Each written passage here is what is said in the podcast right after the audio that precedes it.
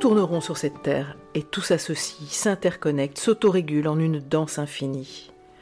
Tout sauf notre culture linéaire, cloisonnée, analytique et compétitive. Mais cette culture soutient-elle la vie, la paix, la justice, l'amour? Et si la réponse est non, alors changeons-la. Bienvenue sur le podcast Tout tourneront sur cette terre, le podcast qui invite à nous inspirer du vivant pour changer de culture.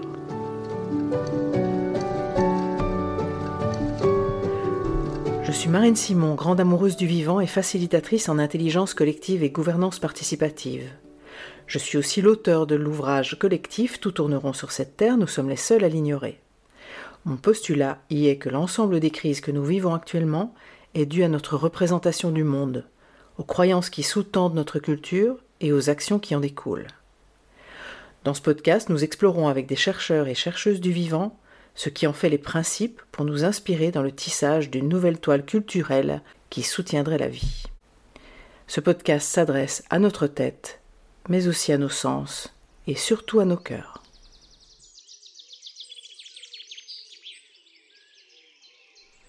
Dans le dernier épisode, nous avons évoqué avec Sabine François ce passage auquel nous sommes toutes et tous promis et promises sur cette terre, la mort. Stratégie implacable du vivant que notre culture s'emploie désespérément à dénier, à postposer, à éviter, au point de s'être profondément appauvrie des mots, attitudes, rituels, qui faciliteraient son expérimentation, que l'on soit du côté de celle ou celui qui s'en va, ou de ceux, celles qui restent. Nous n'aimons pas ce qui nous contraint, nous ramène à nos limites, notre vulnérabilité. Et si notre plus grande liberté était ailleurs, si elle se situait dans l'expression de notre singularité d'être humain, mêlée à la joie de retrouver le bon pas de danse avec l'ensemble des êtres vivants. Si comprendre profondément les principes de ce vivant dont nous sommes, les observer, les expérimenter, en accompagner le pas, était ce que nous aurions de plus grand, créatif, régénérant à réaliser. C'est ce que nous allons explorer dans ce nouvel épisode, J'accueille pour cela Karim Lap, écologue de formation, ingénieur principal, spécialisé dans l'élaboration de politiques publiques écologiques. Il est aussi biomiméticien et praticien en écopsychologie. Engagé dans la lutte contre le changement climatique depuis 1997, il rêve à des politiques de la Terre, à l'avènement d'une république écologique.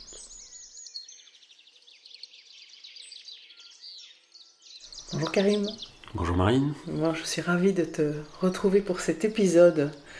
Et puis je vais te poser euh, la question euh, initiale et sacrée. Hein. c'est euh, d'où as-tu envie de parler? De quel endroit de toi? De quel vécu? De quel moment dans ta vie? Alors le moment de ma vie qui est assez déterminant et qui explique probablement pourquoi je suis en face de toi aujourd'hui, euh, c'est celle du petit garçon euh, asthmatique et, malvoyant euh, qui a malgré tout eu la chance de passer des étés extrêmement ennuyeux chez ses grands-parents qui faisaient la sieste l'après-midi et où bah, je me retrouvais tout seul dans les bois, dans des cabanes improvisées et avec pour principaux interlocuteurs des insectes, euh, des arbres, des plantes. Et on a eu plutôt de bonnes conversations. Et ce temps d'observation m'a ouvert tout un tas de questions euh, auxquelles euh, j'avais des réponses assez laconiques lorsque je demandais pourquoi l'herbe était verte. en général, la réponse était plutôt bah, parce que c'est comme ça. Et où je me rendais compte que notre culture, en fait, euh, laisser euh, cet environnement qui était pour moi assez familier, du coup, bien que je sois plutôt un titi des villes, euh, sans réponse, sans même rituel pour les aborder. Et donc voilà, ça nourrit, ça nourrit vraiment ce questionnement qui a probablement fortement influencé le choix de mes études et l'envie de comprendre finalement pourquoi les choses étaient comme ça, plus que de me contenter de cette réponse. Et puis, cette vulnérabilité, euh, puisque euh, mon rapport vivant est quand même aussi euh, dans une certaine forme de tension, puisque je, suis né pas tout à fait fini, et avec un certain nombre de, difficultés qui, font que voilà, je, n'ai pas un rapport BA à la nature ou, au vivant, mais m'a fait très vite comprendre, prendre conscience de ma vulnérabilité en tant qu'être vivant, et de ma dépendance aux autres.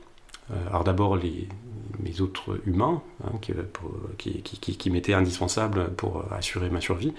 Et puis plus tard, euh, au fur et à mesure de mes explorations, euh, bah, de comprendre qu'il y avait aussi des autres vivants. D'où le fait que j'ai assez rapidement compris qu'être vivant parmi les vivants, c'était plutôt euh, une bonne position.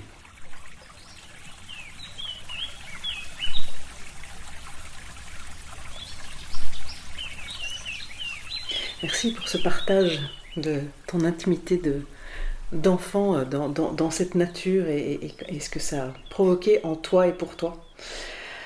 Euh, et du coup, jusqu'ici dans, ce podcast, euh, j'ai et nous avons plutôt partagé les, les, grands principes globaux du vivant. Alors tu es là effectivement pour nous, pour nous parler de euh, ce que tu as pu observer, étudier, euh, de ce qui fait ce vivant, et puis tu viendras de toute façon sur ce, sur ce mot aussi, et de, de, partager finalement ce que nous aurions, comme je le disais dans ta présentation dans le, podcast précédent, bien intérêt à apprendre à l'école en fait parce que c'est notre maison, c'est notre lieu de vie, c'est le seul endroit où euh, être vivant tel que nous le sommes est possible et, qui finalement fait très peu partie de notre culture. Et, donc, euh, à propos de ces, principes du vivant, ben, jusqu'ici, euh, on en a partagé, nous en avons partagé les, grands principes globaux, hein, que sont la cyclicité, la circularité, la diversité, les interrelations, l'associativité. Euh, ça, c'est la porte, c'était la porte d'entrée de ce podcast et puis de mon livre. Mais est-ce que ça te semble suffisant pour appréhender le fonctionnement du vivant? Alors le vivant, est quelque chose euh, qui reste assez difficile à, définir.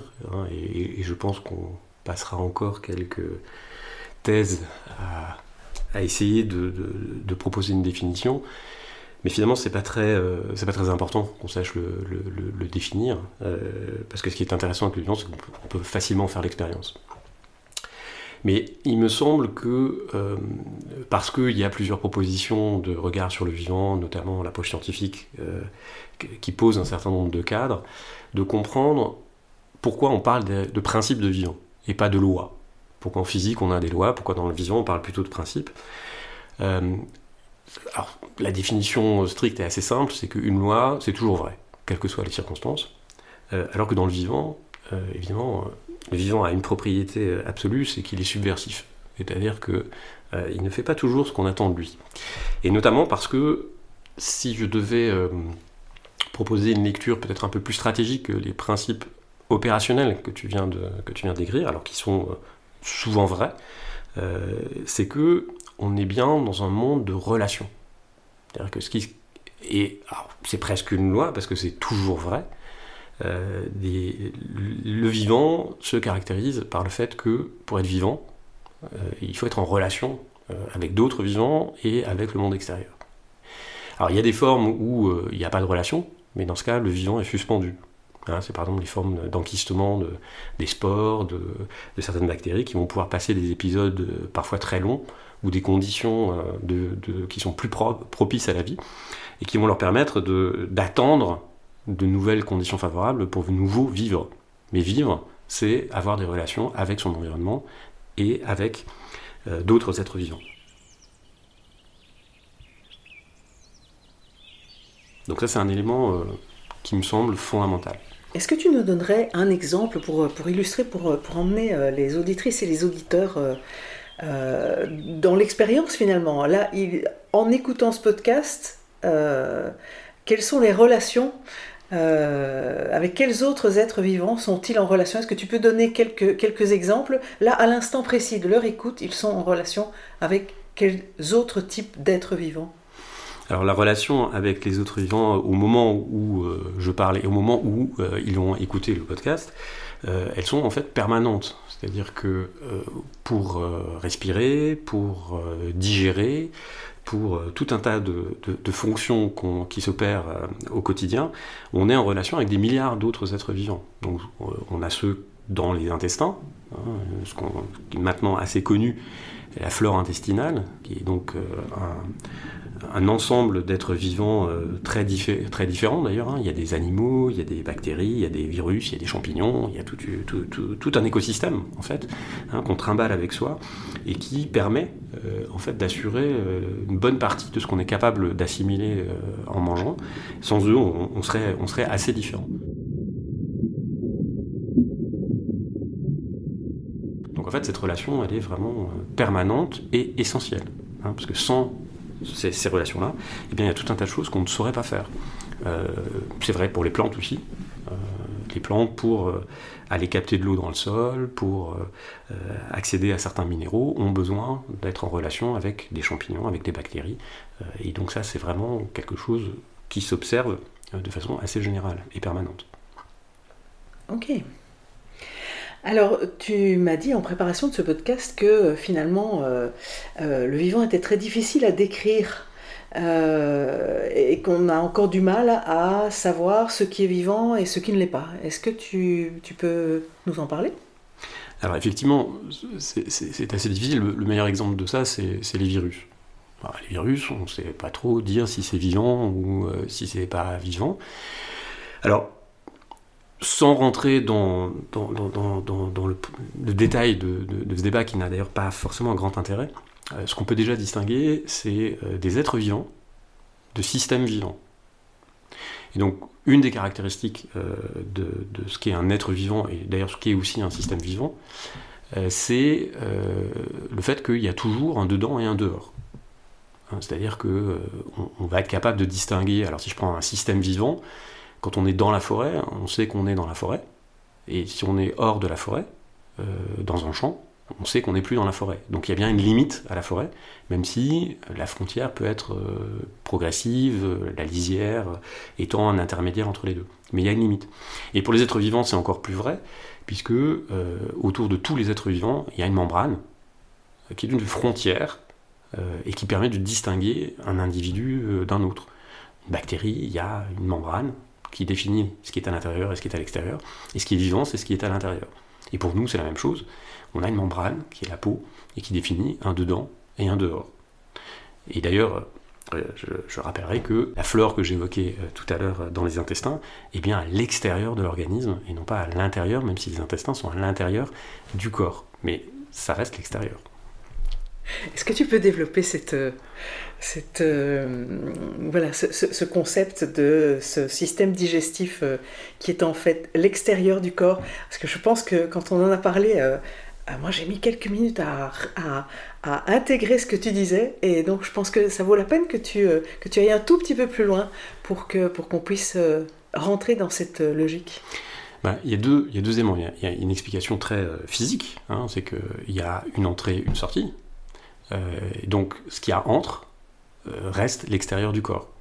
Et puis il y a une, explication plus euh, opérationnelle qui est que si tous ces êtres vivants étaient à l'intérieur de notre corps, euh, ça nous poserait quand même un certain nombre de problèmes, puisque même si globalement la flore intestinale est, notre amie, il y a aussi à l'intérieur des bactéries qui peuvent être pathogènes et qui, si elles étaient à l'intérieur du corps, ne seraient plus nos amis.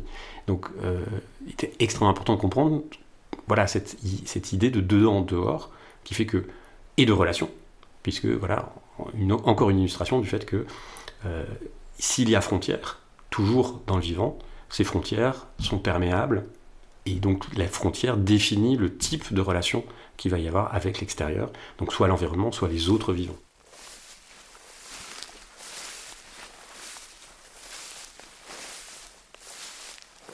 En dehors de ce dedans-dehors, hein, qui, marque euh, vraiment la, ce qu'est le vivant, quels seraient d'autres éléments euh, qui permettraient de définir ce que l'on peut mettre dans le champ du vivant et ce qui ne l'est pas pour toi?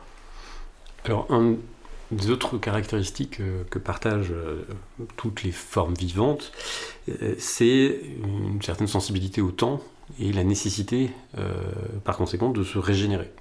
Alors après, sous des formes avec des stratégies différentes. Chez les bactéries, on va avoir plutôt des stratégies de reproduction, donc de régénération par l'identique, sachant que même dans cette reproduction par l'identique, on va avoir des erreurs de recopie, ce qui, vont, ce qui va permettre une forme d'évolution. Donc le vivant est quelque chose qui évolue dans le temps. Euh, ou euh, avec une approche plus rapide et plus euh, profonde, qui est celle de la mort, qui va permettre aux êtres vivants d'inventer des nouvelles formes en procréant et en générant de nouveaux individus à partir de deux individus différents. Hein, c'est l'invention de la sexualité qui permet cette accélération importante dans, l'évolution. Donc le, le, vivant est sensible au temps et évolue. C'est un principe absolument euh, général. Et un autre élément qu'on pourrait rajouter, c'est que euh, les, les, êtres vivants sont constitués d'éléments assez simples, sont toujours les mêmes, et euh, absolument interchangeables. Hein, c'est-à-dire qu'aujourd'hui, les auditeurs ont probablement des atomes ou des molécules qui ont servi à la vie de Diplodocus ou euh, à, une bactérie il y a quelques milliards d'années. Donc, nous sommes, en tant qu'êtres vivants, euh, totalement recyclables, nos éléments sont totalement interchangeables, parce qu'il y en a peu et parce qu'ils sont simples. et puis, pour autant, cette universalité, ou ces nouveaux assemblages qui créent des relations particulières, font que, par conséquent, ces, êtres vivants sont tous singuliers. L'universalité ne s'oppose pas dans le vivant au fait que chaque être vivant est singulier, mais provisoirement singulier, puisque ensuite ces composants vont euh, repartir euh, dans un, cycle qui se reproduit euh, de façon à l'infini.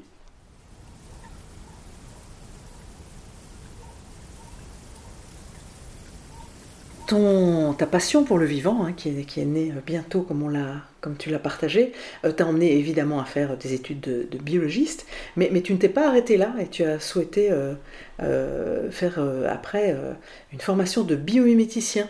Est-ce que tu peux nous parler du biomimétisme, ce qu'il comporte, voilà, ce qu'il permet de regarder, ou, ou pas d'ailleurs? Oui, c'est vrai que c'est une autre façon euh, de, regarder le vivant et d'essayer d'utiliser ce que euh, la compréhension de, ce qu'est le vivant euh, peut nous être utile dans la vie de tous les jours. Alors on va essayer de voir dans quelle mesure on peut mobiliser finalement ces connaissances du vivant dans notre organisation, dans ce qu'on est capable de fabriquer et dans la manière justement de comprendre alors, ce que sont les conditions de notre propre existence. Donc le biomimétisme, c'est quelque chose de très ancien, puisque l'humanité s'est toujours inspirée de ce qu'elle a observé autour d'elle, euh, qui est la, nature, ce qu'on appelle la nature, le, vivant. Euh, mais le biomimétisme a été un peu formalisé dans cette euh, ambition d'en faire quelque chose d'utilisable dans notre contexte et dans notre culture aujourd'hui, en particulier par Janine Bunius, dans la, fin des années 90 euh, en proposant une formulation, en mettant des mots sur des choses que des gens faisaient déjà depuis euh, pas mal de temps, euh, en proposant une approche plus pédagogique et une méthode pour essayer de justement transposer cette connaissance du vivant dans des domaines, que ce soit l'industrie, la science des organisations ou la manière de concevoir un objet. Donc elle, elle propose une approche plusieurs, euh, plusieurs euh, étapes hein, en distinguant euh, la forme, les process et puis les organisations. qui sont des approches pédagogiques. Par exemple, la forme, ça va être comment un, organe ou même un, organisme en entier va répondre à un besoin, par exemple, de pénétration dans l'air. Et donc le bec d'un oiseau va euh, avoir des formes plus ou moins aérodynamiques ou euh, pour répondre à d'autres types de fonctions alimentaires, par exemple un pic va avoir un bec renforcé pour pouvoir aller chercher de la nourriture dans les écorces des arbres. etc., etc.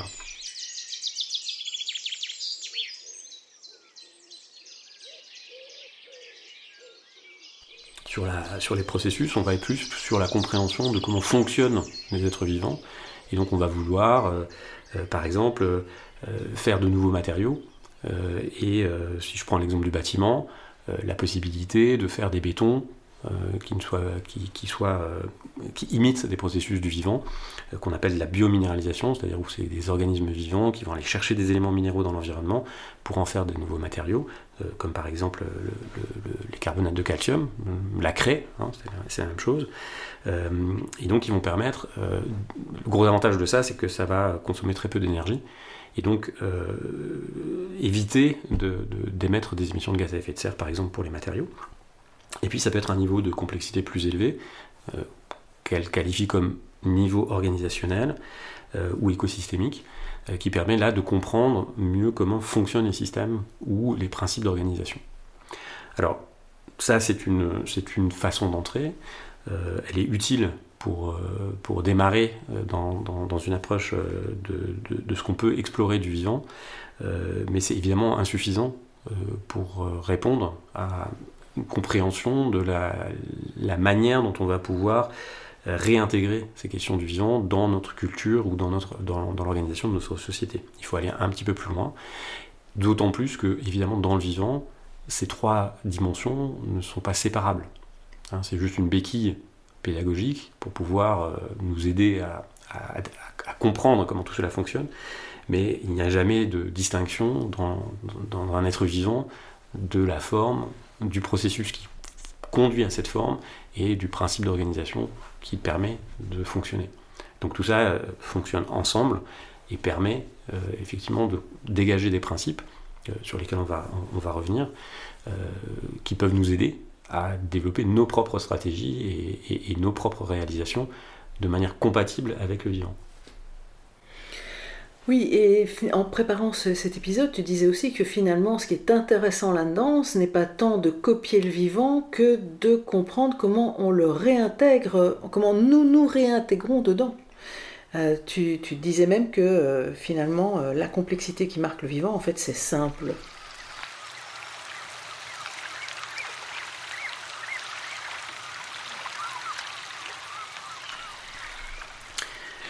Oui, c'est une affirmation qui peut euh, paraître euh, euh, un petit peu difficile, mais qui, est liée au, principe qu'on évoquait en, introduction, c'est-à-dire qu'à partir du moment où le vivant n'utilise que des éléments simples, qu'il construit, qu'il assemble, eh bien ce sont les relations de ces assemblages qui vont faire émerger de nouvelles propriétés. Est-ce que tu peux nous donner deux, trois exemples? Alors, un, exemple, dans, par exemple dans l'organisation de la matière, J'évoquais la craie tout à l'heure, donc c'est euh, des organismes vivants qui vont aller chercher euh, euh, des, éléments minéraux dans, leur environnement, dans l'eau en général, et puis vont les combiner pour faire du carbonate de calcium. Donc carbonate de calcium, c'est du carbone, de l'oxygène et du calcium. Donc cet élément est combiné et fait un, produit que tout le monde connaît, c'est la craie. Alors la craie, c'est friable, hein, c'est cette propriété qu'on utilise pour écrire sur les tableaux. Ça fait de la poussière, c'est pour ça qu'on ne les utilise plus dans les écoles. Euh, et si on.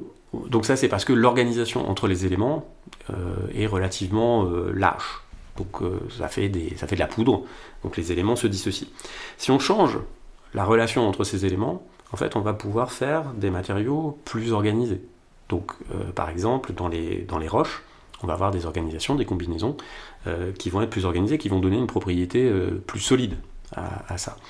Et en multipliant les, relations à différentes échelles d'organisation de la matière, on va pouvoir, avec le même élément, c'est-à-dire de la craie, faire un des matériaux les plus résistants qu'on connaît sur la planète, qui est euh, le, coquillage des, ormeaux, par exemple, hein, qui vont faire donc une véritable céramique, qui est plus solide plus résistante que les céramiques qu'on met sur les navettes spatiales.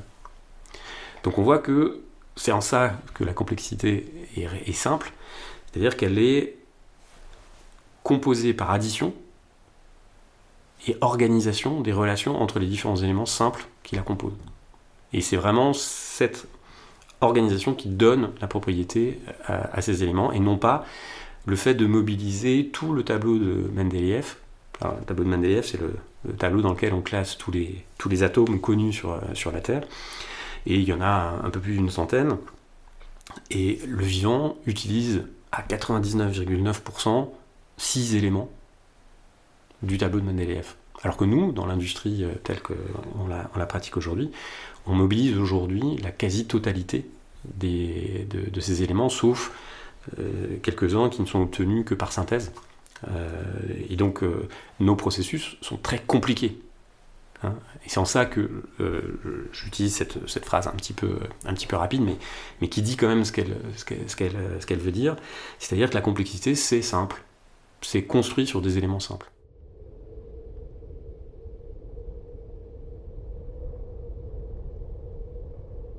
Oui, ça peut paraître étonnant évidemment quand tu dis que la complexité est simple, euh, surtout que dans notre culture on peut avoir tendance à confondre complexité et complication. On peut dire oh c'est compliqué alors qu'en fait c'est complexe, mais que quand on comprend que complexité ça vient de complexus qui dit tisser ensemble euh, et, que, ça utilise que les, les, éléments de base euh, sont, sont toujours les mêmes et qu'ils sont juste combinés de manière différente, on peut le comprendre. ceci dit, je pense que dans notre culture, c'est compliqué à comprendre. c'est compliqué à comprendre parce qu'on a une culture cloisonnée. On a, on a tendance euh, justement à ne pas tenir compte, on a, eu tendance à ne pas tenir compte des relations. Les relations faisaient partie de l'invisible entre les éléments et on a dit que ça n'existait pas. Et donc on a cloisonné les choses, on les a triées, euh, on les a séparées les unes des autres. Donc pour notre culture. C'est une, pour moi une vraie gymnastique que de euh, réimaginer des choses qui sont en relation les unes avec les autres et qui finalement créent une toile qui ne s'arrête jamais. C'est pas qu'à un moment il y a quelque chose qui, euh, euh, on arrive à un écosystème qui n'est plus en relation avec rien, mais, mais, tout est en relation avec tout tout le temps et que ça m'a fait dire à un, moment, et au moment du Covid entre autres, que, pour moi, ça mobilise aussi chez nous d'autres aptitudes que le mental. Le mental, il est, il me semble, très approprié pour euh, embrasser quelque chose de très structuré, de séparé, des choses qui s'additionnent.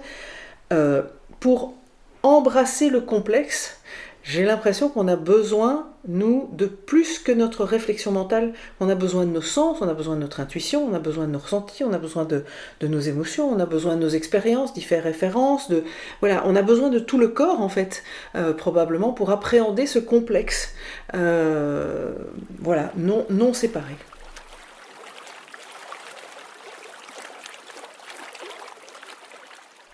En effet, euh, moi, je, le formulerai peut-être un petit peu différemment sur euh, le fait que dans notre culture, euh, on a la tentation du contrôle.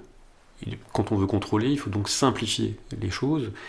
Alors que ce qu'on peut observer dans le vivant, et qui est assez, assez général, c'est que le vivant développe des réponses qui ne sont pas uniques à un problème, mais qui sont multifonctionnelles. Donc ça, c'est un des grands principes, c'est que si je prends par exemple une feuille d'arbre, une feuille d'arbre, c'est une forme. Hein, alors il y en a plein, suivant, euh, suivant les espèces, on va avoir des feuilles découpées, des feuilles plus ou moins grandes, plus ou moins vertes, etc. Mais ces feuilles euh, vont remplir une fonction principale, hein, qui va être euh, la transformation de l'énergie solaire en énergie chimique, hein, sous, forme de, sous forme de sucre, l'élément de base du vivant. Et donc ça c'est une fonction, donc c'est un panneau solaire, ni plus ni moins. Mais en fait, si c'est beaucoup plus. C'est-à-dire qu'une feuille ne va pas simplement servir à transformer l'énergie, elle va aussi servir euh, de surface pour permettre l'évapotranspiration qui permet la circulation des éléments euh, dans l'arbre sans énergie, hein, parce que l'arbre va, va, va évapotranspirer, c'est-à-dire que comme nous, il transpire quand il fait chaud, mais il, euh, il respire aussi. Et donc, il peut le faire grâce au mouvement de l'eau qui part des racines qui vont dans le tronc et s'évapore par les feuilles et qui permet effectivement d'avoir un système de circulation sans énergie. Mais une feuille d'arbre, c'est aussi euh, le support euh, de nourriture pour un certain nombre d'animaux. pour nous, c'est aussi une source de médicaments, par exemple. ça fait aussi de l'ombre. Et donc ça va permettre à certains organismes euh, au sol ou plus bas de, voilà, de, pouvoir vivre euh, dans des conditions euh, non exposées au soleil. Et on pourrait comme ça tirer le fil de plein plein de, fonctions. Donc on voit que à chaque fois qu'il y a une réponse d'une forme, on a effectivement toujours plusieurs fonctions. Et donc c'est ce qui participe à la complexité du vivant et donc il rend parfois plus difficile à lire euh, le vivant. Et cette multifonctionnalité dérange également notre vision de la performance. Puisque si je pars du principe qu'un panneau solaire, une feuille est un panneau solaire, euh, en tant qu'ingénieur, je vais me dire, bon, est-ce qu'une feuille c'est performant du point de vue de cette fonction-là? Donc je vais regarder et je me rends compte que globalement, une feuille, entre l'énergie qui est reçue euh, de, lumière qui est reçue à la surface de la feuille et celle qui est transformée en énergie chimique, on a un rendement qui est inférieur à 4%, qui est plus proche de 1%. Donc on va se dire, voilà, le rendement, la performance de la feuille en tant que panneau solaire n'est pas très efficace. Alors, c'est juste si je ne tiens pas compte de toutes les autres fonctions qu'elle remplit. Parce que si je convoque toutes les autres fonctions qu'elle remplit, je vais me rendre compte que une feuille d'arbre, c'est quelque chose d'extrêmement performant parce que c'est fabriqué à température ambiante, avec les éléments qu'on évoquait tout à l'heure, euh, chimiques, euh, donc le, carbone, l'hydrogène, l'oxygène, l'azote, le phosphore et le soufre, hein, qui sont les éléments qui sont mobilisés dans la conception de tout ce que l'on peut voir dans le, dans le vivant de façon très très majoritaire, hein, puisqu'on est à 99,9%. Et tout ça avec comme solvant de l'eau. Donc ça c'est quand même extrêmement performant d'un point de vue ou également du fait que cette modalité-là va permettre le maintien des conditions de vie pour bah, l'ensemble des êtres vivants et, dont nous faisons partie. Donc, prendre en considération la complexité nous oblige à la fois à sortir des stratégies de contrôle total et en même temps de réinterroger la notion de performance. Tout à fait. Et de, de, les remplacer par euh, de l'humilité et, un peu d'émerveillement, non? Euh, Oui, on ne peut pas prendre en considération le vivant que sous, sous des aspects euh, techniques euh, ou scientifiques ou descriptifs, etc. Parce que le fait d'être vivant et le fait d'être en interaction avec d'autres êtres vivants et d'avoir des relations, et ces relations sont évidemment pas que, je dirais, utilitaires. La, dimension culturelle, spirituelle, euh, fait partie intégrante aussi de cette, de cette relation, de cette construction qui nous permet euh, d'assurer notre épanouissement. Puisque la question, me semble-t-il, n'est pas simplement de, pouvoir exister, mais aussi de pouvoir euh, aller vers ce que les philosophes appellent la vie bonne.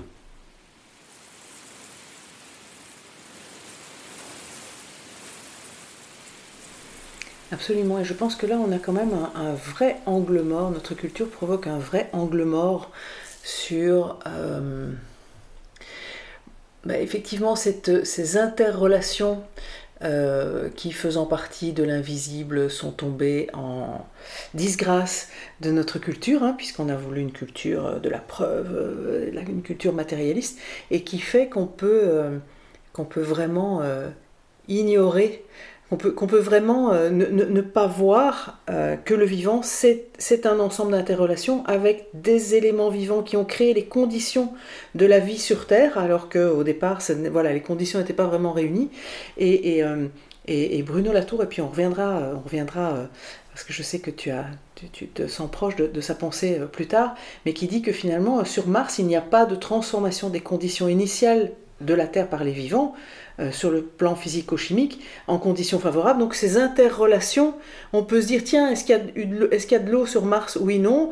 Euh, oui, oui, oh, euh, c'est bon, on peut aller vivre. Non, le, vivant, ce qui crée les conditions de la vie, qui sont ces interrelations, ces danses, ces communications aux frontières, aux lisières, et qui transforment les choses, et qui, qui en font évidemment un tout complexe, n'est pas réuni. Mais il me semble qu'on a extrêmement c'est extrêmement difficile à, euh, à intégrer à partir des lunettes de notre culture actuelle. Oui, et, cette interdépendance euh, qui est euh, fondamentale on peut aller même jusqu'à dire que l'espèce humaine est une propriété émergente de la planète Terre, hein, qui d'ailleurs, à ce titre, n'est plus vraiment une planète, c'est un, c'est autre chose, puisqu'elle ne ressemble à aucune autre planète. Donc ça n'est plus vraiment une planète, c'est notre habitat, c'est notre véhicule, il n'y en a pas d'autre. Même si certains espèrent euh, pouvoir effectivement aller euh, coloniser d'autres espaces. Mais ce qui est intéressant, c'est d'ailleurs dans, dans, l'exemple que tu cites euh, d'aller sur Mars, le processus de colonisation de Mars s'appelle la terraformation. Donc en fait, le vivant tel que l'on connaît aujourd'hui, et jusqu'à preuve euh, du contraire, euh, n'existe pas en dehors des conditions spécifiques qui se sont déployées euh, sur la Terre et qui voilà, est le résultat de milliards d'années d'interrelations. Et j'aimerais vraiment appuyer sur cette question parce que ça va bien au-delà de la simple compréhension du fait qu'il y a ces interrelations, c'est que le socle même de notre liberté en tant qu'individu, notre individu singulier que j'évoquais tout à l'heure, eh bien, s'inscrit dans cette interdépendance. Donc il ne faut pas concevoir l'interdépendance comme un, piège, une nasse ou quelque chose qui nous empêcherait, mais bien au contraire, qui est le socle, qui est, et tu l'as dit tout à l'heure, la condition initiale pour que notre liberté puisse s'exprimer.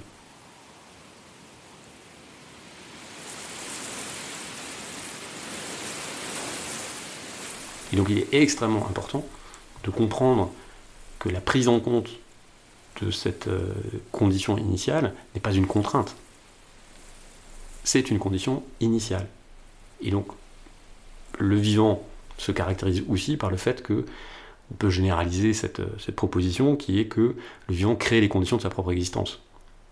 Donc, nous sommes Homo sapiens sapiens, hein, euh, on essaie de se rassurer en se disant deux fois sage, bah, ce serait bien de effectivement traduire ça dans notre euh, transmission euh, culturelle, euh, que la planète, notre environnement, le vivant, l'appellera comme on verra, la nature, eh bien, n'est pas une contrainte, c'est la condition de notre existence. Et ça, ça change quand même un petit peu les enjeux par rapport à, ce qu'on pouvait avoir l'habitude de, porter au travers des questions d'écologie, d'environnement, comme des éléments qui nous empêcheraient de nous développer.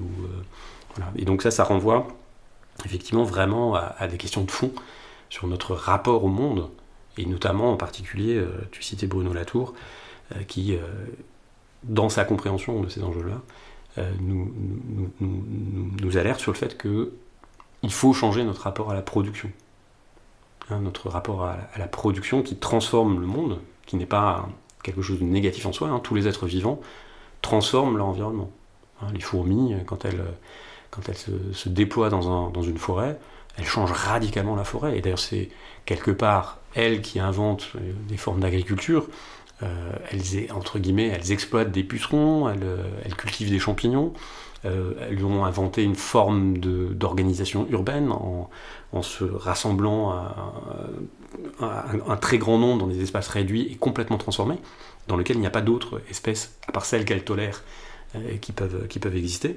Et pourtant, les fourmis, depuis des millions d'années, euh, participent à la transformation de leur environnement, mais quelque part vont engendrer de nouvelles conditions qui permettent à d'autres vivants de se développer, et où au final, lorsque les fourmis sont présentes dans une forêt, eh bien, la forêt s'en trouve, alors pas enrichi, parce que ça, ça, n'a pas trop de sens d'un point de vue euh, de la, compréhension des écosystèmes, mais s'en trouve diversifié et renforcé dans sa capacité à offrir des conditions de vie euh, durables pour l'ensemble de ses habitants. Donc cette proposition-là nous amène à, ouvrir euh, le, questionnement sur nos, nos, propres productions et de la manière dont on a envie d'exister au monde. C'est-à-dire, est-ce qu'on veut produire des biens, des services, euh, des organisations qui font moins de dégâts, ou est-ce qu'on veut, comme le fait le vivant, euh, engendrer des conditions qui participent à notre propre existence?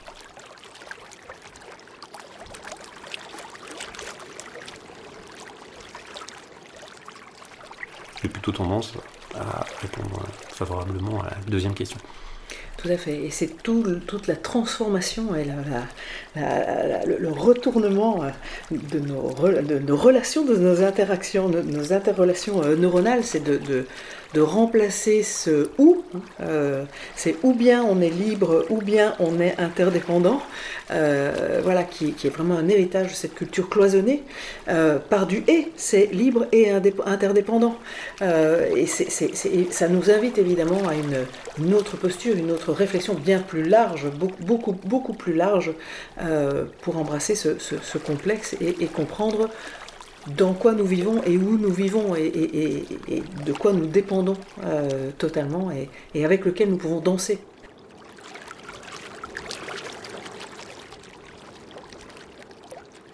Alors, dans, ces principes, dans ce qui fonde euh, la, façon de, de fonctionner du vivant, tu, as, cité plusieurs d'entre eux. Euh, tu nous as parlé de du, fait d'être clos mais ouvert hein, par la membrane et, la lisière. Tu nous as parlé de cette complexité qui se construit sur des éléments simples. Tu nous as parlé aussi de ce tout généreux en service hein, par le biais de, la feuille. Euh, voilà. Est-ce que, euh, est que tu nous parlerais un peu d'un principe qui, est, qui est que le vivant, globalement, adapte ses besoins aux ressources disponibles? Oui, c'est quelque chose de très important. C'est-à-dire que euh, dans le vivant, une des difficultés, c'est l'accès à l'énergie. Et donc, euh, l'énergie principale euh, dans, le système vivant et sur Terre, c'est l'énergie solaire, qui euh, ensuite est, transformé en, énergie chimique qui permet d'assembler des éléments simples qu'on évoquait tout à l'heure pour répondre à tous les besoins en matériaux, en, structures euh, que l'on peut observer. Et donc, euh, il y a une forme d'économie ou de sobriété dans, le, dans, le vivant, alors qui est à comprendre vraiment au regard de la difficulté de l'accès à l'énergie. Parce que quand le vivant a accès à l'énergie, euh, il n'est pas sobre. Hein, donc il ne faut pas projeter une, espèce de vertu dans les mécanismes du vivant hein, qui n'ont pas. Euh, c'est vraiment le fait que euh, bah, les, ressources sont limitées. Donc ça c'est quelque chose qu'il faut se rappeler dans notre culture, hein, puisqu'on a quand même construit un imaginaire où une croissance infinie était possible. dans le vivant, la seule chose qu'on connaisse qui est une croissance infinie, ça s'appelle le cancer, et on sait comment ça a fini en général. Donc euh, on, est dans, un monde limité, et donc il faut tenir compte des limites euh, de chacun des systèmes. évidemment, en fonction de l'endroit où on est, les limites sont différentes.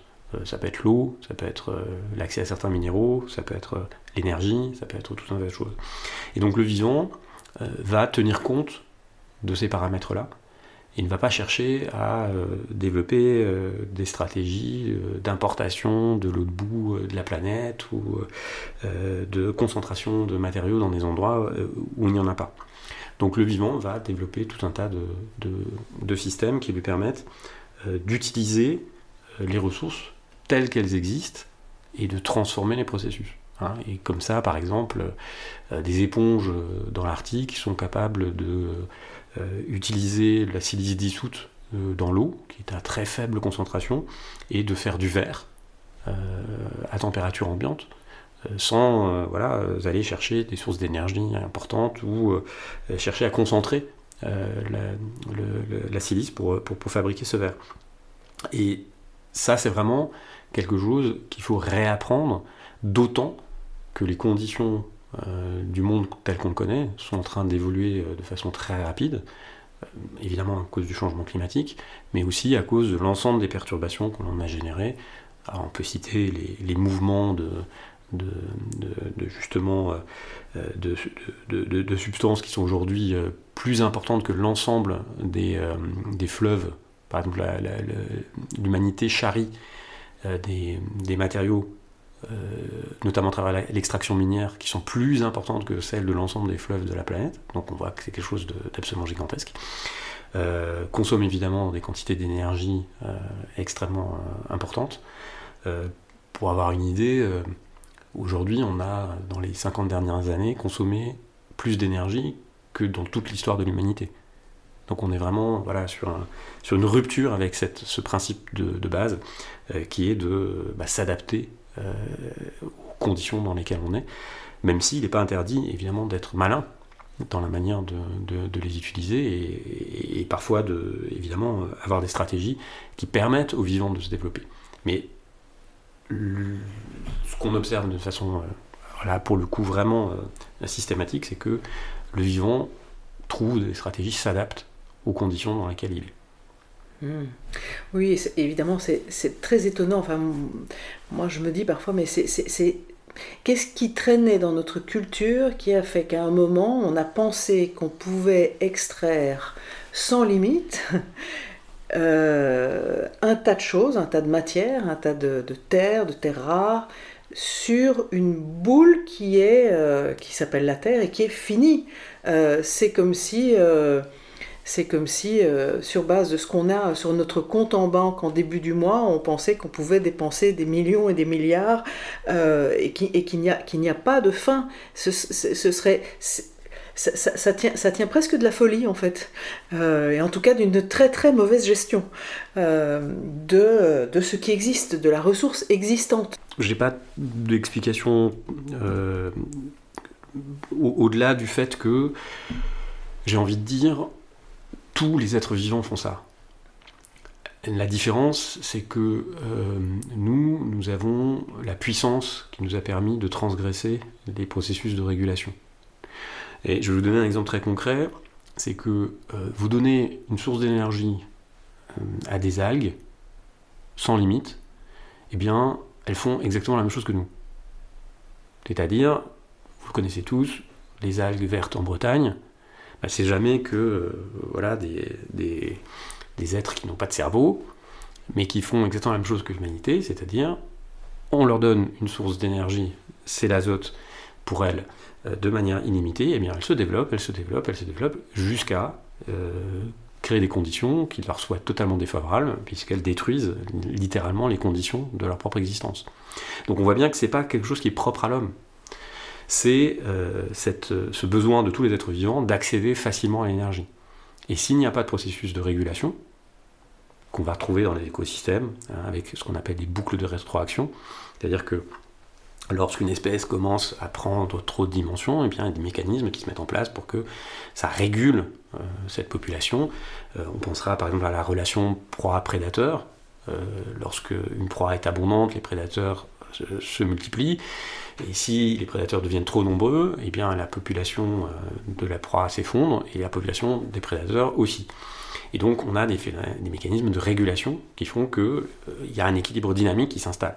Le problème de l'humanité, c'est qu'elle a la puissance, grâce à l'énergie, pour euh, échapper à ces mécanismes de régulation. Alors évidemment, d'un certain point de vue, c'est tout à fait euh, intéressant parce que ça, a permis de, sortir, de s'affranchir de certaines maladies, d'améliorer ses conditions d'existence.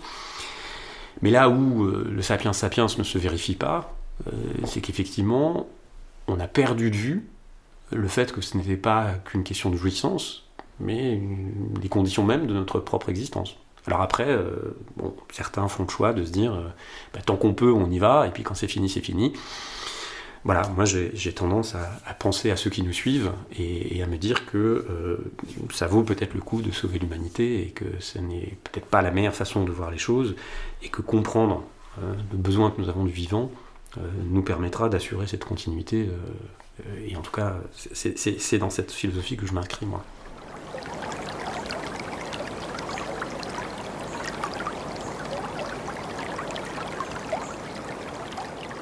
Euh, et du coup, euh, est-ce que, euh, que tu pourrais développer le principe qui dit choisir entre être très efficace ou agile?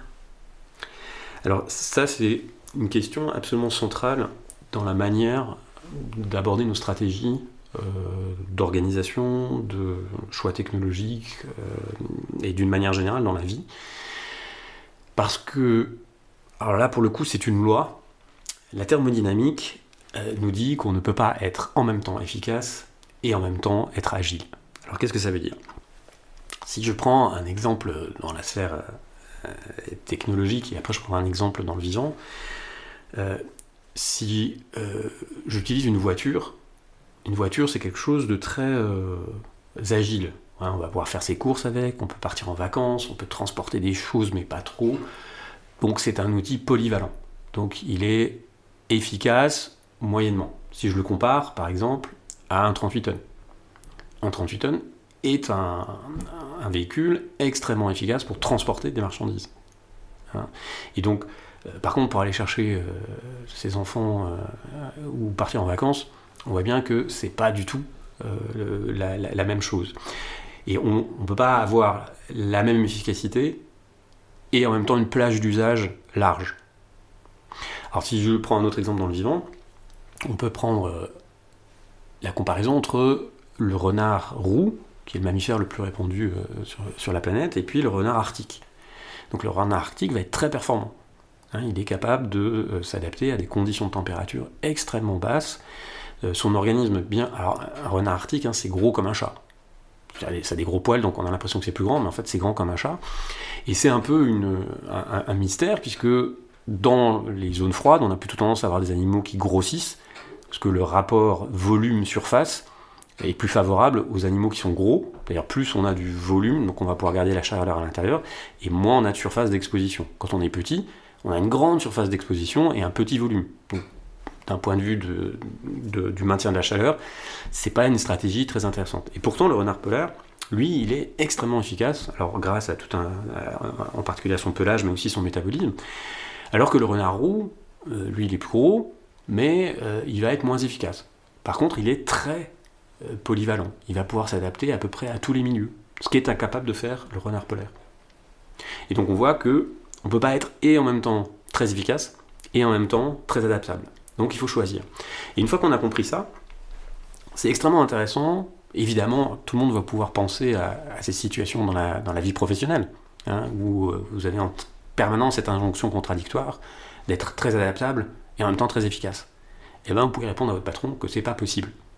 Vous pouvez pas être en même temps très efficace et en même temps très adaptable. On peut l'être alternativement, mais en même temps, c'est pas possible. Alors, quand je dis c'est pas possible, je dois rajouter à un coût énergétique acceptable. C'est-à-dire que oui, oui, on peut transgresser euh, ça, mais ça demande une dépense d'énergie absolument considérable, qui en général n'est pas raisonnable et conduit toujours à une grosse perturbation du système. Donc oui, oui, on peut être efficace et performant en même temps, mais à un coût euh, qui souvent euh, amène à perdre les deux, et l'efficacité et l'adaptabilité.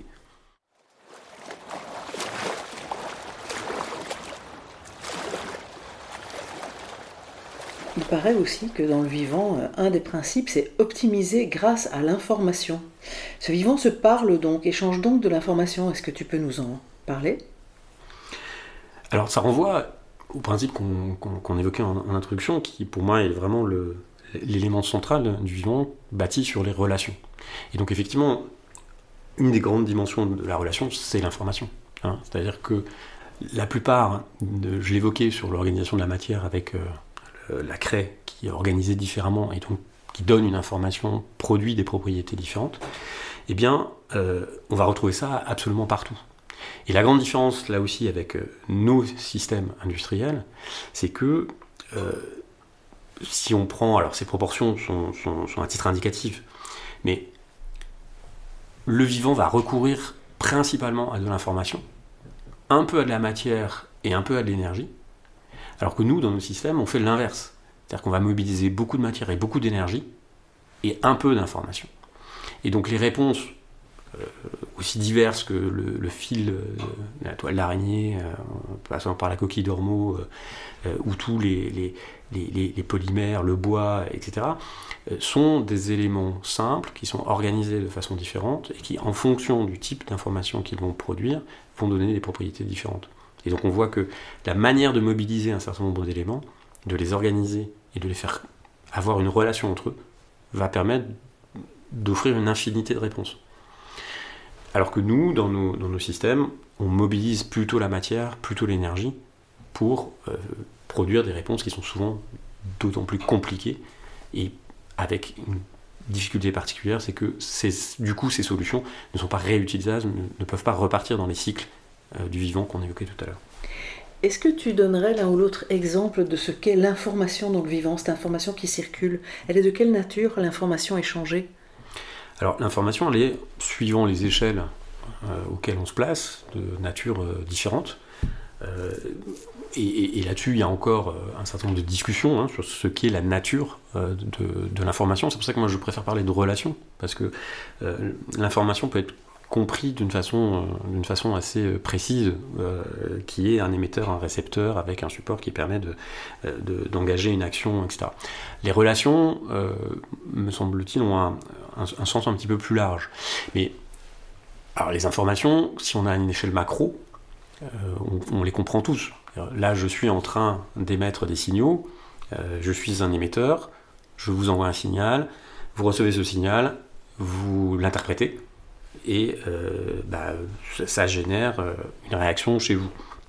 Mais ça peut être aussi ce qu'on appelle euh, à les échelles des systèmes des boucles de rétroaction. Hein, ce que, j'évoquais tout à l'heure sur la relation de poids-prédateur, c'est aussi vrai dans l'organisation des, écosystèmes qui vont, à, certains moments donnés, engager des processus de régulation qui vont permettre de maintenir un certain équilibre. Donc l'information, au prix au sens des relations, en fait, se traduit à toutes les échelles d'organisation euh, du vivant.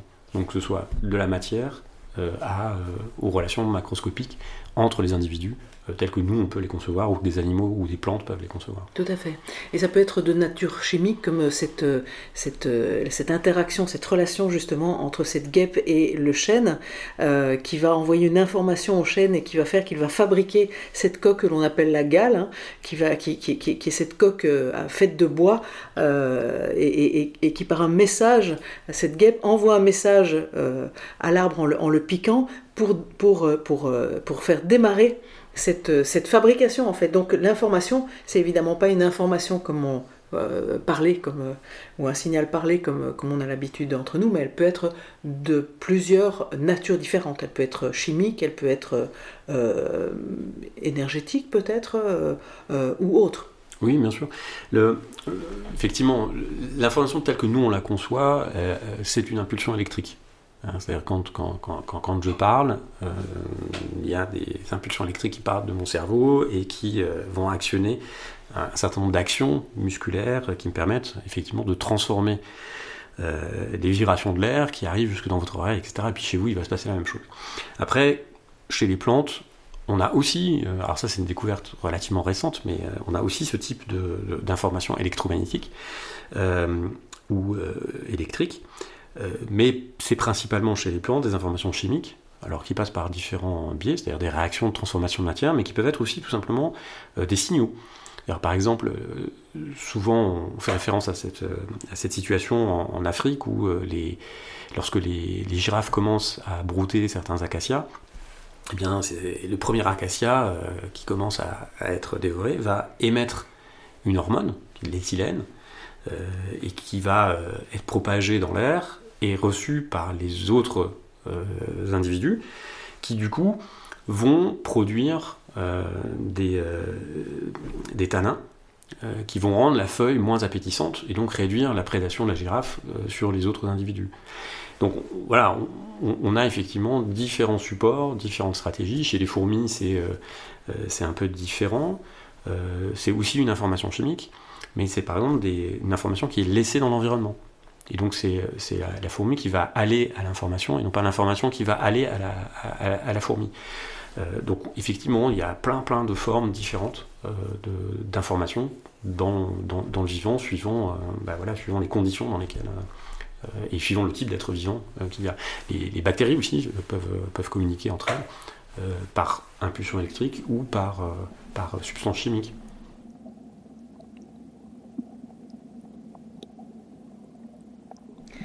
Et alors peut-être le, dernier que j'ai envie d'aborder avec toi. Alors dans notre culture, en général, quand euh, quelque chose est cassé, que ce soit un de nos objets ou même nous-mêmes, euh, on, a, tendance à aller euh, chez un expert pour, pour réparer. Et, le vivant prévoit l'auto-réparation. Oui. Alors c'est ce qui est intéressant dans, le vivant, c'est qu'on est souvent, quand on énonce un, principe, on a souvent son pendant. C'est-à-dire qu'on parlait tout à l'heure d'interdépendance. Puis là, d'un coup, on se dit, ah oui, mais il y a de l'autoréparation. Donc ça veut dire qu'effectivement, euh, la majorité des êtres vivants, euh, des individus, lorsqu'ils ont une maladie ou une blessure, vont être capables de s'auto-réparer ou de guérir. Et d'ailleurs, ça renvoie peut-être à, l'épisode qu'on vient de, connaître de, façon très, très, très, très amplifiée autour de, la question de, la, de la guérison, de la manière d'accompagner la guérison, c'est que dans notre médecine, on a un peu perdu de vue cette euh, propriété-là du vivant, euh, qui est cette capacité du corps à guérir. Et donc, euh, même si un tiers peut participer à, cette guérison, c'est toujours le corps qui guérit. Hein. Ce n'est pas le médecin qui guérit le malade. Le malade, se, il se guérit avec peut-être des stimulations, avec euh, le, rôle des médicaments et d'aider euh, les processus de guérison. Mais donc c'est bien les organismes qui se, réparent eux-mêmes. Et sans ça, d'ailleurs, il ne serait pas possible de les réparer. Hein, c'est-à-dire que euh, organisme malade est, un organisme qui a un problème de fonctionnement, qui peut être de, différentes origines, et la médecine va venir finalement accélérer, faciliter, ou retirer l'empêchement qui, euh, qui, euh, qui, qui, empêche les, mécanismes normaux du corps de se, de se, réguler, mais en aucun cas ne guérit le corps. Alors après, il y a d'autres types de médecine qui peuvent euh, voilà, être plus interventionnistes, mais qui du coup soulèvent d'autres questions, justement sur la capacité de maintien de l'autonomie des individus face à des interventions externes, puisque cette capacité d'auto-guérison garantit aussi cette singularité et cette autonomie Hein, je parlais de liberté tout à l'heure. C'est-à-dire que dans cette interdépendance, les individus sont bien libres de leur propre évolution. Et cette capacité d'auto-réparation fait partie de cette capacité de libre évolution. Donc oui, interdépendance, mais oui aussi à cette capacité autonome euh, pour les individus de se développer et euh, de faire face aux différents événements qu'ils vont rencontrer. Merci pour ce, pour ce tour d'horizon. Euh, voilà, de, de, cet espace dans lequel nous vivons, qui est notre maison, qui s'appelle le vivant. Et, toi, qu'est-ce que tu as envie d'en faire? Qu'est-ce que tu as envie de faire de toutes ces choses que tu as captées, comprises, euh, étudiées, observées, malaxées. Voilà, tu, rêves, tu, rêves, de quoi là Voilà, dans, pour toi, pour ta vie, ta mission, pour l'humanité, peut-être plus globalement? Voilà, c'est quoi pour toi le, pas prochain? Alors, c'est une question euh, euh, à laquelle je répondrai par euh, un peu la même chose que toi, c'est-à-dire contribuer à reconnecter notre culture à ce qui m'apparaît comme étant une condition essentielle à notre propre existence. Comme je disais tout à l'heure, j'ai encore une certaine affection pour l'humanité et, il me semble qu'il n'est pas complètement inutile qu'elle puisse perdurer, y compris parce que euh, je pense aux, générations qui suivent. Et il me semble que euh, pour assurer cet avenir, l'intégration de cette culture du vivant euh, dans nos choix de société est absolument primordiale et essentielle. Et il se trouve que moi, de mes activités principales, c'est de penser euh, et de mettre en œuvre des politiques publiques. Et donc, euh, aujourd'hui, faire des politiques environnementales, ça ne suffit plus. Euh, comme je disais tout à l'heure, on ne peut plus se contenter de faire moins mal. Il faut aller vers des politiques qui favorisent l'engendrement de notre environnement, de notre terre.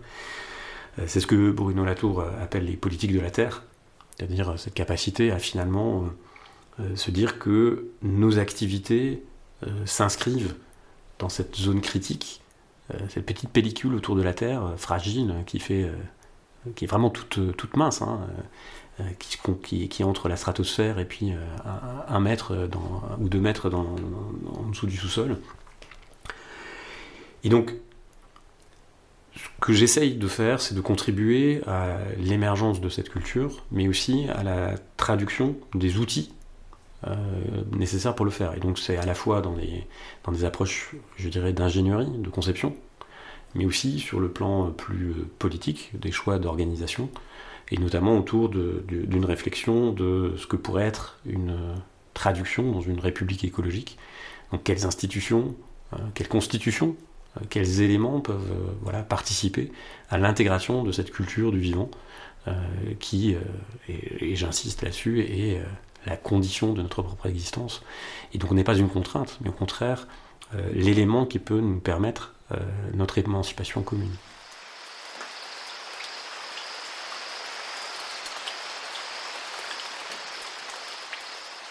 Alors, entre autres euh, pratiques euh, que tu utilises pour, euh, pour, permettre cette, ce retour à la maison du vivant, hein, je vais le dire comme ça, il y a les pratiques éco-psychologiques et, entre autres les ateliers et les pratiques du travail qui relie, qui a été initié par Johanna Messi.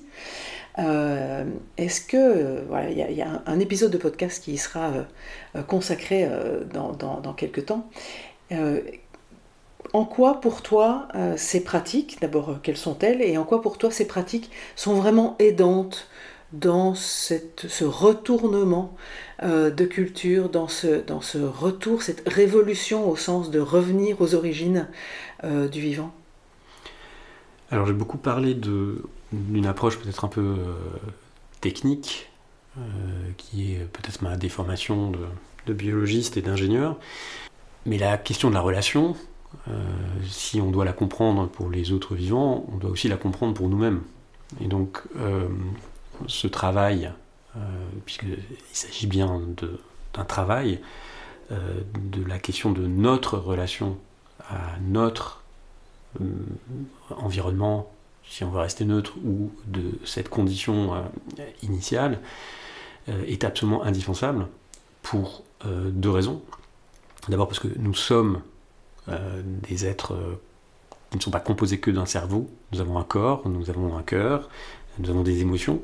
Euh, et donc faire fi de cette dimension-là est complètement aberrant. Hein. et, d'ailleurs, une partie des, raisons qui ont permis à notre culture de s'installer, parce que si on avait maintenu cette dimension de l'expérience physique, émotionnelle, on ne serait peut-être pas laissé embarquer complètement dans, ces abstractions même si euh, aujourd'hui elles sont peut-être plus nécessaires qu'avant pour, euh, pour réussir à, justement faire comprendre en quoi cette dimension du vivant nous est essentielle. Et donc le travail qui relie permet de faire le lien entre l'ensemble de ces éléments, sans les opposer.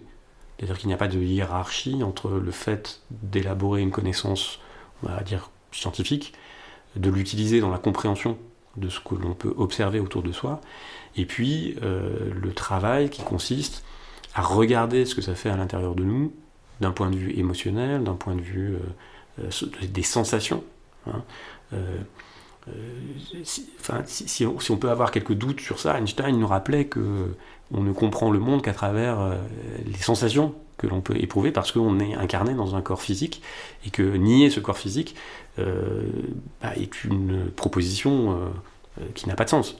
nous sommes incarnés dans un corps physique, nous avons des émotions, nous avons besoin, suivant les individus plus ou moins, de formaliser des concepts. Euh, et donc, mon expérience me montre que, de toute façon, ne mobiliser que la compréhension intellectuelle des choses, même si vous l'aurez compris, j'ai une, une, certaine appétence pour ça, est très insuffisante dans la capacité à se mobiliser dans quelque chose qui est somme toute assez difficile, car changer de culture, c'est quand même aller contre un certain nombre de systèmes, et souvent ça abîme euh, les, individus, parce que souvent c'est dans une relation qui peut être assez, euh, assez difficile, parfois assez violente, et que euh, le travail qui relie permet de retrouver de l'énergie et les connexions nécessaires, à la fois avec les autres êtres humains, mais aussi avec justement ce, ce, milieu qui nous entoure, ces autres vivants qui nous entourent, et donne cette force cette capacité effectivement à se, mobiliser euh, et après à choisir le champ dans lequel on va être plus à l'aise, euh, champ artistique, champ culturel, champ euh, plus technique, plus, plus émotionnel, peu importe. mais c'est que chacun puisse effectivement retrouver cette énergie intérieure qui lui permet de bah, d'assumer son, son, regard sur le monde. Et puis peut-être aussi euh, d'aider à, comprendre, euh, au sens vraiment complet du terme, c'est-à-dire euh, effectivement cette proposition sur, sur le vivant, puisque je, pense que les concepts que j'ai évoqués ne sont pas forcément partageables par, à tout le monde. Et qu'aller dans l'exploration des autres dimensions permet aussi d'être plus universel, parce que le gros avantage du vivant, c'est qu'on peut en faire l'expérience. Et tout le monde peut faire l'expérience de ce que c'est qu'être vivant. Et donc ça, voilà, c'est quelque chose sur lequel on a un élément de partage, mais qu'il faut travailler, ritualiser.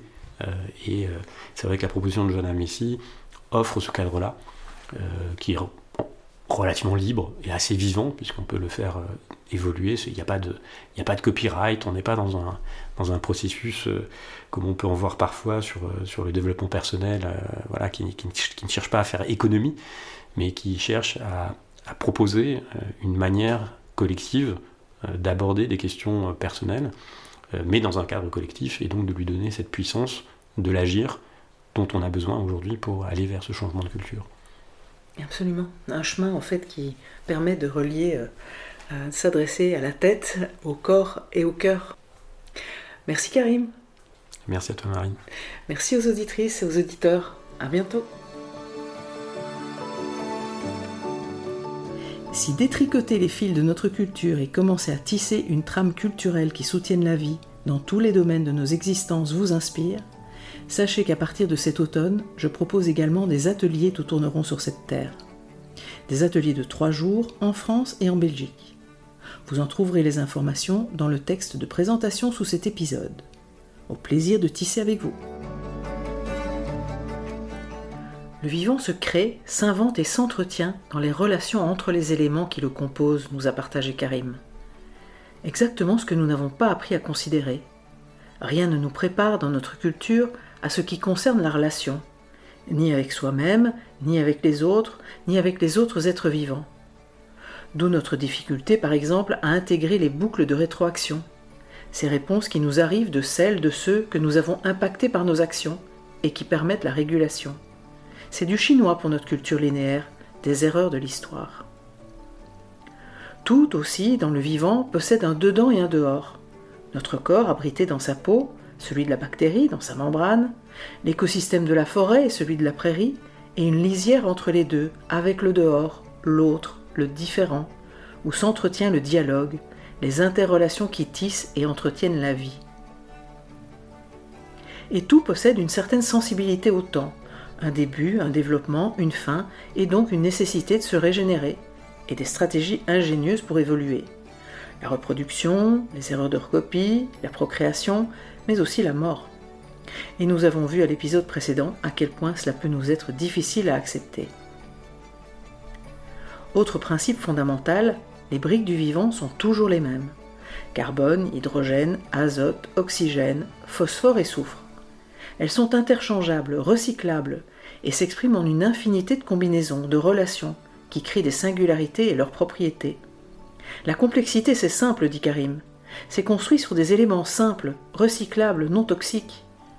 Le contraire de nos modes de production, qui mobilisent l'ensemble des molécules du tableau de Mendeleïev et que nous assemblons grâce à des processus compliqués, aux résultats souvent irréversibles et non recyclables. Voici donc quelques-unes des clés de compréhension du vivant que nous a partagé Karim dans ce passionnant épisode. Une autre difficulté de notre culture, sur laquelle il s'est exprimé également, est la tentation du contrôle, car celle-ci nécessite la simplification et vire souvent au simplisme. C'est le cas entre autres dans le champ de notre connaissance du cycle de l'eau. Si nous avons toutes et tous appris qu'elle répond à un cycle perpétuel d'évaporation, de condensation, de précipitation et de ruissellement, nous sommes bien peu à savoir qu'elle ne possède pas qu'un cycle, mais plusieurs. Et encore moins à avoir conscience qu'elle se cultive. Au regard des tendances à la sécheresse qui se présentent, il semble qu'il soit temps que nous accueillions le complexe dans ce domaine également. Je retrouverai sur ce sujet dans le prochain épisode Hervé Covels. Au mois prochain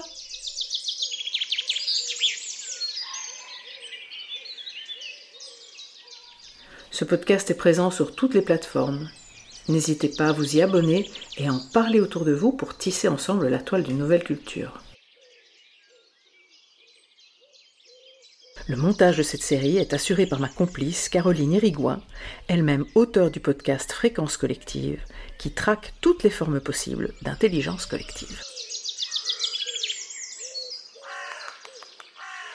Je remercie la fondation belge Green, créée en hommage à sa fondatrice Arlette de Tombeur, pour le soutien financier dont bénéficie ce projet. La mission de la Fondation est de contribuer à la transition écologique en soutenant des projets qui encouragent de nouvelles pratiques respectueuses des hommes et de l'environnement.